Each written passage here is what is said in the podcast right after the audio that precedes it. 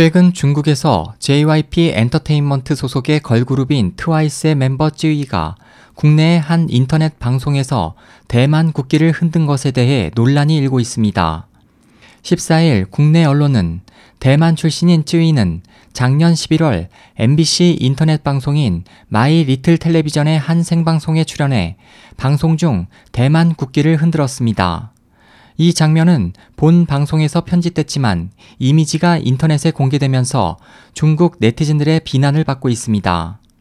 이 네티즌 중에는 대만 독립을 반대하는 유명 가수 황한도 있습니다.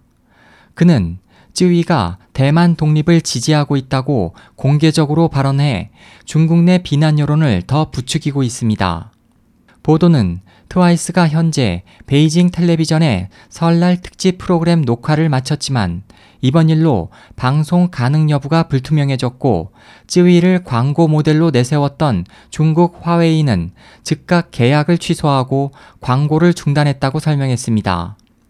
이번 논란에 대해 JYP 측은 우리는 문화 기업으로서 정치적 성향이나 입장을 갖고 있지 않으며 쯔위도 16세 미성년자이기 때문에 정치적인 생각이나 의도를 가진 행동은 아니다라는 입장과 유감을 표하고 논란이 가라앉을 때까지 중국 활동을 잠정적으로 중단하겠다고 밝혔습니다.